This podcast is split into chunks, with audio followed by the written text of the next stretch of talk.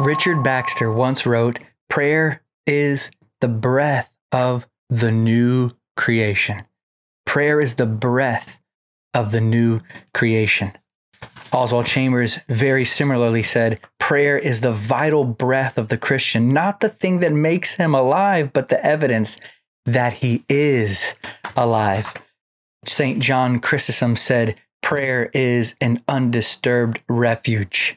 Henri Nouwen said, To pray means to simply say without holding back, I am human and you are God. F.B. Meyer says prayer is exchange. We leave our burdens, worries, and sin in the hands of God. We come away with the oil of joy and the garment of praise. And lastly, E.M. Bounds once wrote prayer in one phase of its operation is a disinfectant, a preventative. It purifies the air, it destroys the contagion of evil. In Luke chapter 11, we see an incredible story here it happened that while Jesus was praying, while Jesus was praying in a certain place, that after he had finished, one of his disciples said to him, Lord, teach us to pray just as John taught his disciples. And he said to them, When you pray, say, Father, hallowed be thy name, your kingdom come. Give us each day our daily bread, and forgive us our sins, for we ourselves also forgive everyone who is indebted to us, and lead us not into temptation. He goes on to speak more of importunity, but I want to talk a little bit about what he is doing when he's revealing to them what prayer is. First, in the verse, first verse, we see that they knew he was praying. Two, he prayed in a certain place. And three, he finished praying. And this enticed them when they see this. And it could be that seeing this in his life is the enticement for having it in their own lives. It's almost as if getting alone with God will call others, draw others to get alone with God. But you see three things here a time and a place of prayer. Maybe it's a time and a place in prayer in your life that is not only that wonderful exchange with God, but also that which draws others to God. Notice that the disciples say, Teach us to pray. They never said, Teach us to preach, teach us to cast out demons, teach us to prophesy, teach us to heal, teach us to teach. They said, Teach us to pray. In other words, we know all about you, we live with you, and we recognize that this is most important to you. Teach us that, Lord. In verse 2, we see when you pray, Jesus is saying, not if, when you pray. Jesus is assuming that this will be, should be part of our lives. Remember, Samuel says, uh, I don't want to sin against the Lord by ceasing to pray for you, ceasing to pray. Prayerlessness is sin. Jesus is saying, when you pray, this should be a part of every Christian life. But it's a time that he's referring to here. It's not that consistent heart exchange with God, which is the constant state of prayer, where scriptures tell us to pray without ceasing or in everything by prayer. And Charles Spurgeon says, uh, prayer is to feel one's body made the temple of the Holy Spirit. That breathing prayer, constant fellowship with God should be our abiding reality and our con- consistent, perpetual reception of God and the experience of His presence. That's that's Christianity. But this that we're talking about here is a time and a place of prayer, a specific blocked out time for prayer. And when Jesus says, when you pray, he then says, say, showing there's a separation between prayer and speaking.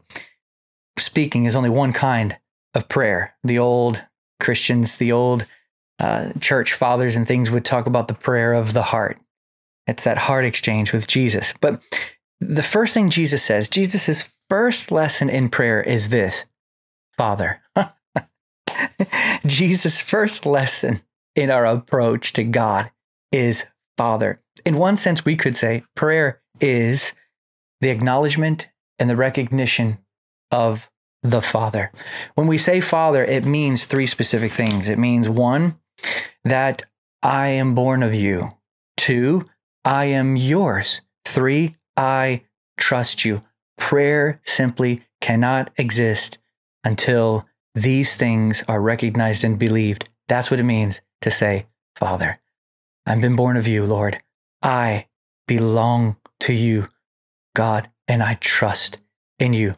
That is the foundation of prayer. But also, what kind of acknowledgement of God is it? Well, he says, Hallowed be thy name.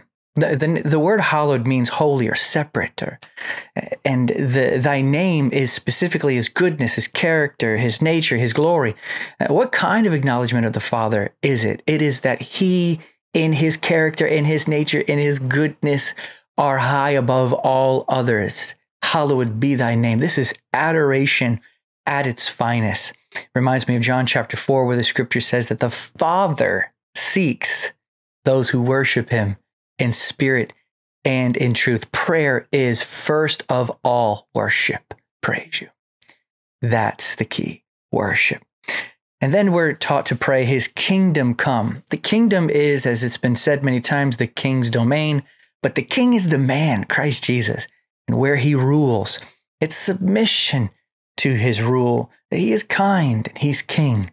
And, and we, we reject the rulership of this world, to invite the rulership of Christ, thy kingdom come, is inevitably a rejection of the kingdom of this world. The scripture tells us that the whole world lies under the power of the wicked one.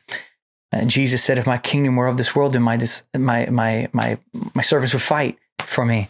It's the world to come. It's the King Christ above all things, above this world. And the next thing he tells us to do is to pray, give us, give us. That's really interesting. It's a recognition of his sufficiency and our insufficiency, his all sufficiency and our insufficiency. Give us this day. It's, it's to realize we don't have and that he does. That's what I mean by all sufficient and insufficient. But it says each day, which shows us that we're always going to need him. Prayer is a recognition of my continuous need, our continuous need of God. This is not going to end in this life. We're going to need God day in, day out, moment by moment.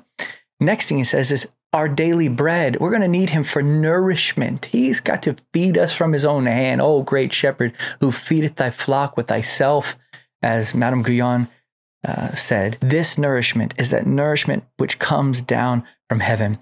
And then he goes on and he says, Forgive us our sins. It's also a recognition that we're going to constantly need forgiveness, that there is no sinless perfection in this life. Sin is not going to end in this life. We're going to always need to come to the Lord and say, Oh Lord, just wash me.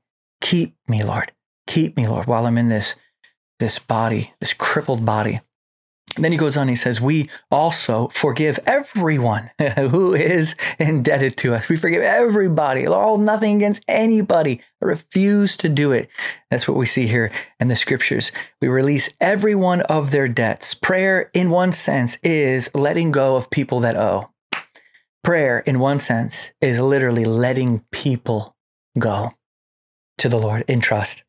And prayer and unforgiveness, we are taught here, are mutually exclusive. They cancel out each other. Unforgiveness cannot pray because prayer is, in essence, the forgiveness of everyone in light of the forgiveness God has given to us. And then the next thing he says is pray that we'd be led, lead us not into temptation.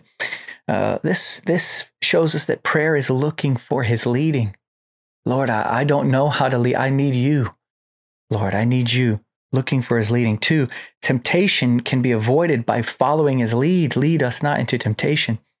How often have we walked right into temptation because we we did not follow or look for his leading? Most temptations are found off the pathway. or oh, maybe temptations are seen the moment our eyes leave our guide. All this to say, prayer Yes, it's where we give God our hearts. Prayer in Jesus' teaching seems to explain a heart posture rather than a practice. Though there is time and place of prayer, Jesus seems to show us the heart that should be there. Father, thank you for prayer. We love the fact that Christ has opened for us perfect access to God. And it is our lifeline and it is the sign that we're alive. It is everything to us. Our communion with you is the reason why you even died. Oh, God, thank you. Even in 1 Corinthians 1 9, that God is faithful who called us into fellowship with his Son. Lord, I thank you for fellowship with you.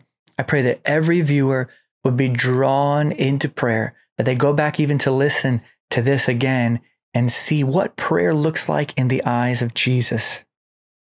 In your precious name, amen. God bless you guys. Don't forget on Tuesday nights, I meet with my partners if you want to become a partner. I'll put a link down below. I encourage you to sign up. God bless you guys.